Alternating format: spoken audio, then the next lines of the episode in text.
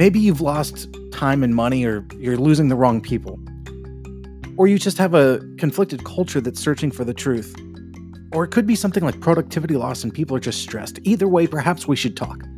I'd love to work with you and share with you through my keynotes, highly engaging workshops, coaching and consulting services, how we can bring the power of belonging factor and the tools we've developed to your organization and meet these challenges with real solutions that involve people, refined process, and help you deliver better profits. So visit belongingfactor.com or rudimentsolutions.com today. Thank you for listening to The Belonging Factor, and I look forward to working with you and your teams.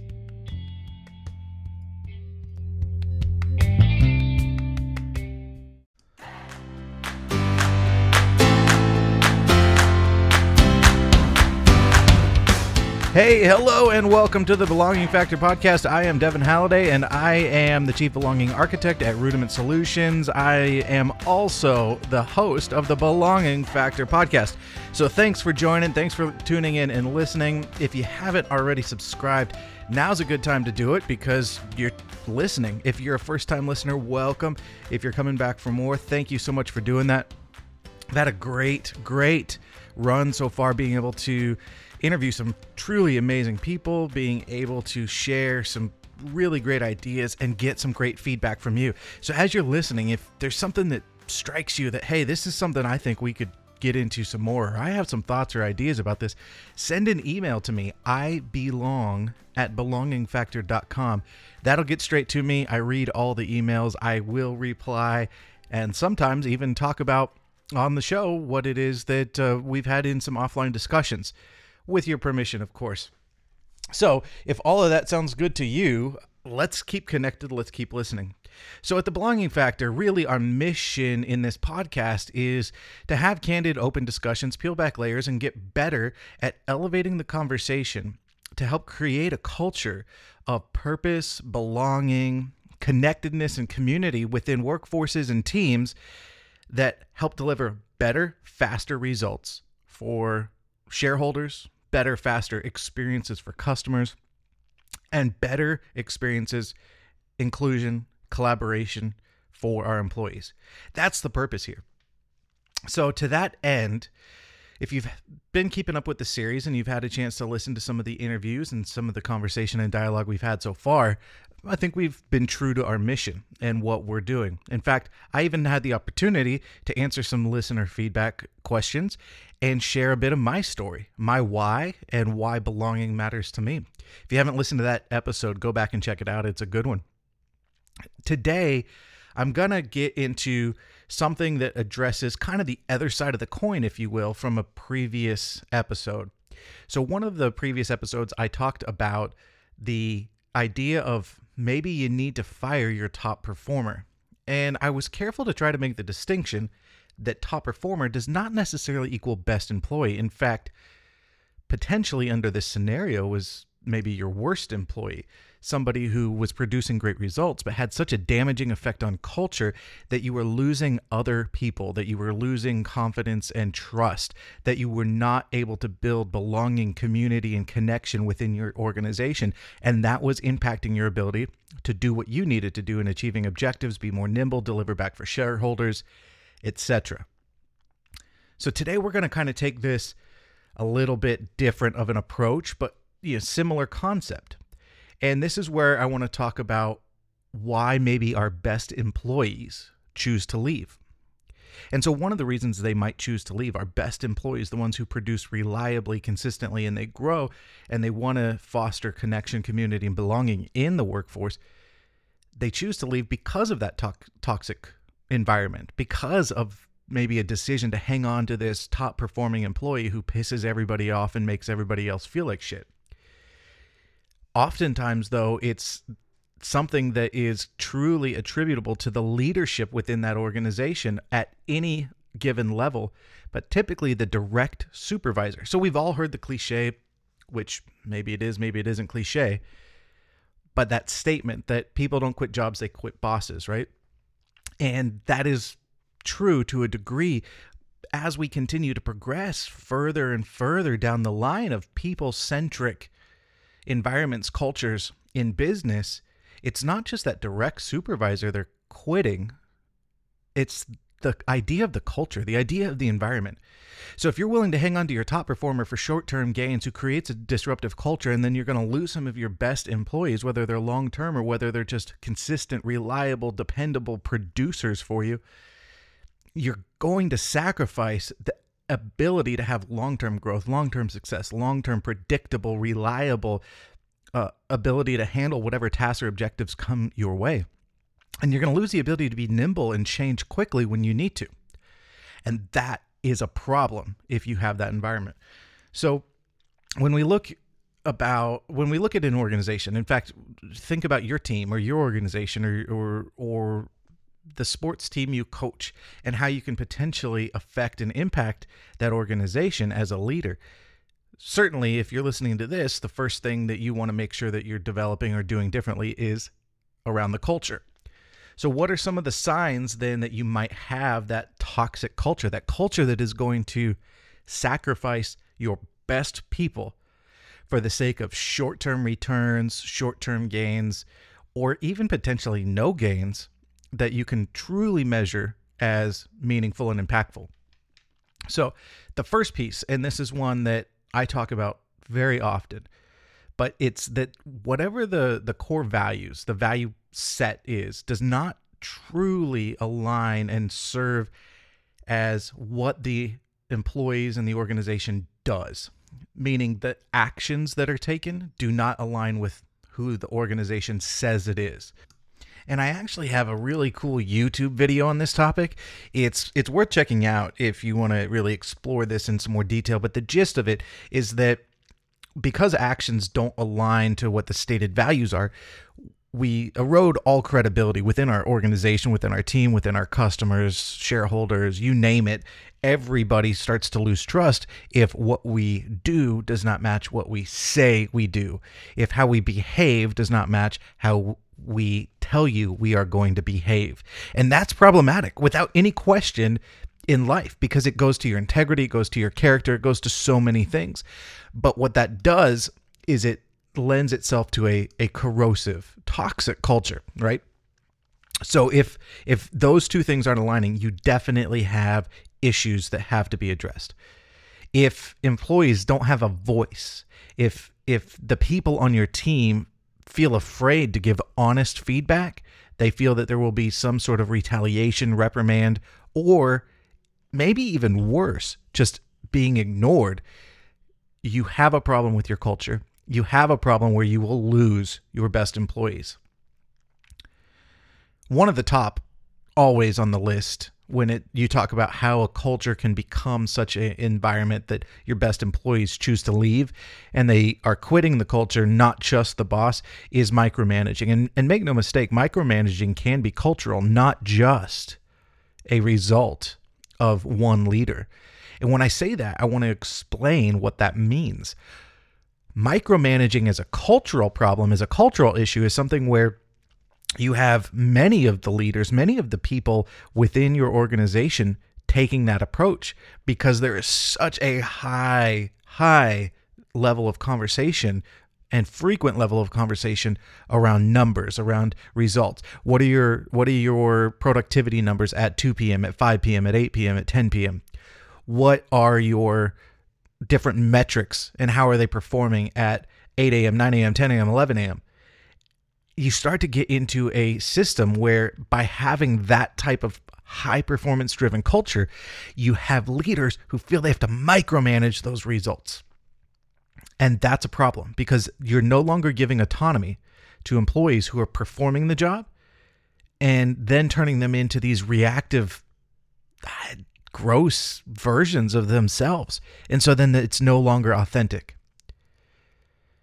That's a problem. Clearly, if we look at some of the other things that that maybe fall under cultural issues, but also leadership issues, you have blaming and punishing people. When that becomes the norm, that's a cultural problem. When casting blame to others and taking credit for others' successes is evident across your culture, across your workforce, that's a cultural issue and it starts at the top and it has to be addressed. This is another reason some of your best and most consistent and most reliable and highest producers and best team members choose to leave. And as you go down the list, there's several other things. I talked in one of my prior podcasts around uh, an employee who chose not to show up to work. In fact, it was in the one why you might have to fire your top producer. And this was an employee who chose not to show up to work, to meetings, etc. This was something that was truly an issue. Well, guess what? For those people who have that situation and they choose not to address this absenteeism, it actually impacts all of the rest of your people. And that's the point I made in that podcast was having an employee who might be a top producer but has issues that are affecting the rest of the team like even being absent which puts a higher workload on the rest of the team when they're not there that is something that must absolutely be addressed. And if not it's a cultural issue not just a leadership issue. And it's one that will cause your best employees to say why am i doing this? Why am i showing up every single day giving my best? I'm out. I'm going to go somewhere where i'm respected where there's a culture that brings everybody in, that's inclusive, that's a community based, that I want to belong to. So that's definitely one that causes your employees to leave. And I'll just run quickly down maybe the last three or four that would be important to talk about. Any type of favoritism, any type of office politics, any type of gossiping or creating social uh, groups or cliques within the team or allowing those things to take hold and and become strong parts of the culture those are going to cause your best people to leave.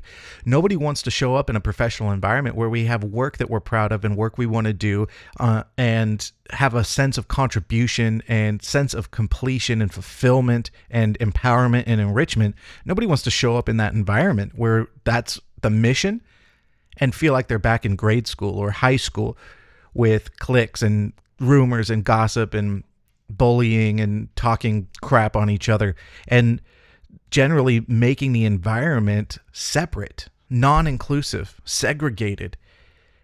That's not good. I know my statement isn't revolutionary. I know I'm not telling you something that you've never heard before, but that is just not good.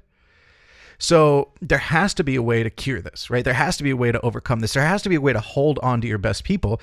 And when we talk about the the idea of creating belonging and the idea of building this culture in this environment, we have to first recognize why we might be seeing some of the things we're seeing. What are the symptoms of an environment that doesn't have good belonging, that doesn't have good culture? And and how does that show up in our daily lives where maybe we're attributing it to something else we're attributing it to a bad employee we're attributing it to bad decision making we're attributing it to just somebody who doesn't get it quote unquote and instead we have to attribute it to us and what we can influence and impact as leaders within an organization within a team and within a business and from there, we can start to come up with what the solutions are. So if you are honest with yourself and you're able to sit there first and foremost and make the decision that you have the power to control what happens in your business, not just from the results you're accountable to today, but the results that you're accountable to in the long term. And you know that the only way you can achieve that is through people by being a person who creates and fosters an environment of inclusion, of diversity, of connection, of community, of belonging. You're halfway there. You already believe that that's the right thing. So now you have to think what is next?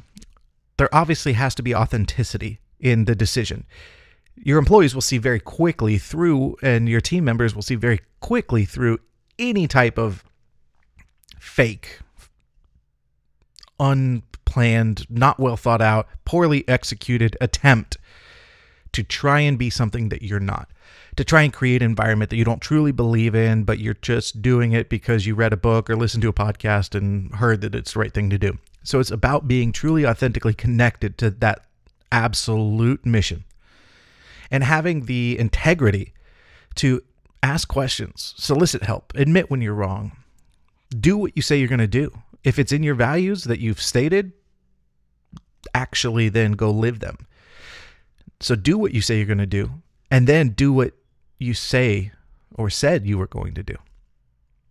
That was confusing, wasn't it? Let, us try that again. Say what you're going to do, and then do what you said you were going to do. Right? That's it. It's that simple. Uh, make sure that you demonstrate clearly that appreciation for your people because your people are those helping the objective be met.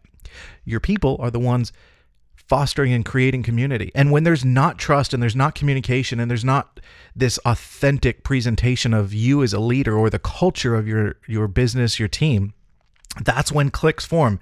That's when bullying starts to show up. That's when gossip happens. Gossip is simply a result of there being partial information out there and people filling in the blanks. And they often do it to the detriment of people they don't like or others that they want to influence in a negative way. It's very rarely gossip it shows up in an, in an effort to try and reframe and rephrase things in a positive and enlightening and encouraging way, right? We, how often do we see that? So this this toxic culture, this this culture that that creates be, your best leaving, which only leaves you with the ones who you don't want to have go into battle every day to achieve the accomplishments and goals and milestones that are required of you. You have to make the change. You have to make the decision to make the change because if not, it's costly.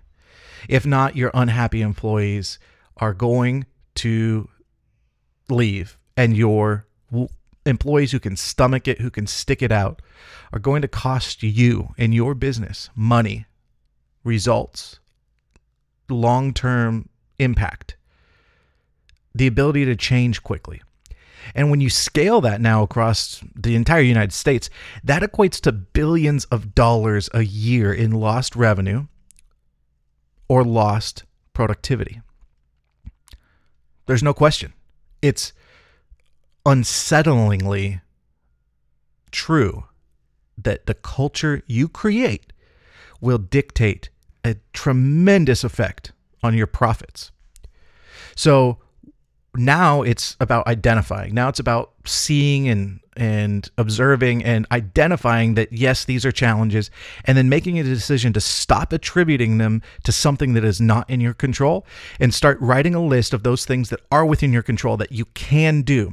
And figuring out where it falls into. Does it fall into something that is about the respect and trust that is not evident and existing in the team? Does it fall into something that is about lack of communication, poor dialogue, not not a, a showing of appreciation, not a feeling of empathy uh, being received by leaders or trust people that should be in a position of trust in your organization. And you can start to really look at what then your individual actions need to be as a leader. What your actions should be as a person communicating, sharing, and collaborating with your peers and your superiors to help change what the culture can and should be to be more nimble, more profitable, and more focused on the people working to get the job done. So stop micromanaging if that's what you do. Stop letting people, just because they might be a top producer, get away with things that you wouldn't let others get away with. And stop allowing gossip and cliques to exist in the workforce.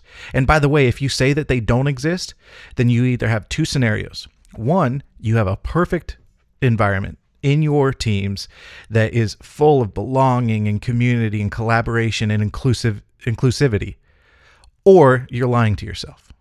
That's the only two possible scenarios that exist if you're telling me that you don't have gossip and cliques formed in your organization. Uh, stop allowing aggressive behavior. Stop allowing behavior that that creates this feeling of people being overworked and stepped on for others to be able to advance or achieve stop allowing an environment where people's ideas are not shared regularly. They are not in any way uh, exposed for others to be able to learn from, grow from, and they are just shoved away in an environment where they don't feel like they can come and share without reprimand or retaliation being something that they'll experience. Do these things, identify these things, make meaningful decisions about what it looks like to change those things, and then put the cure in place. And the cure is all about a leader who decides that people value, uh, people's value is far more important than the value of any individual micromanaged task or short term result because those people will deliver for you as a leader and for the organization itself if they are part of, belong to, and committed to the values and mission of the organization.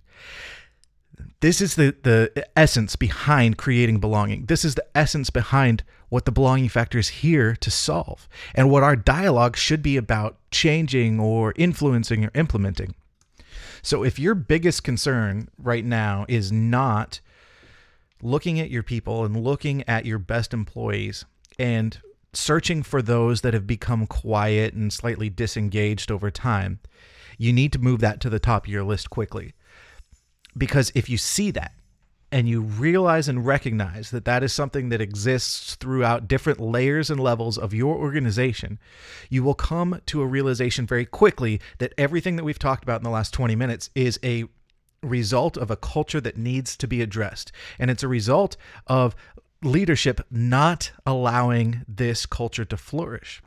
And it has to be deliberate culture does not just develop perfectly all on its own. It requires the vision, the tenacity, the authenticity, uh, the commitment of leaders like you to make that work.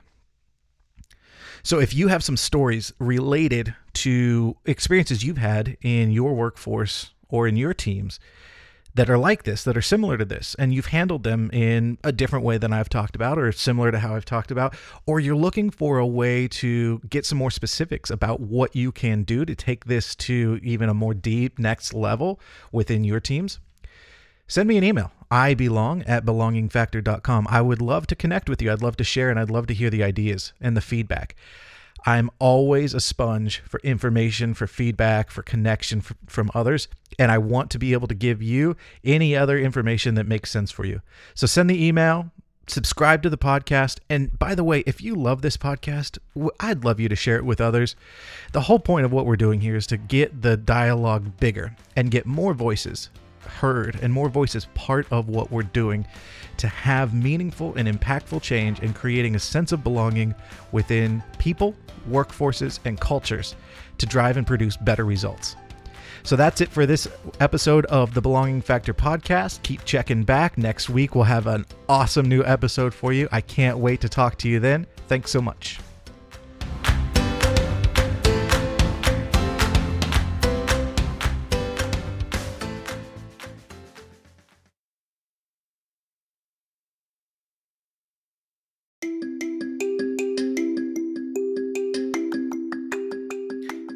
Hey, if you are a fan of the Belonging Factor podcast, you are going to love the Belonging Factor book. My new book, Belonging Factor How Great Brands and Great Leaders Inspire Loyalty, Build Community, and Grow Profits, is now available. So get on Amazon, order your copy today ebook, audiobook, paperback, hardcover. We've got you covered no matter what your preference.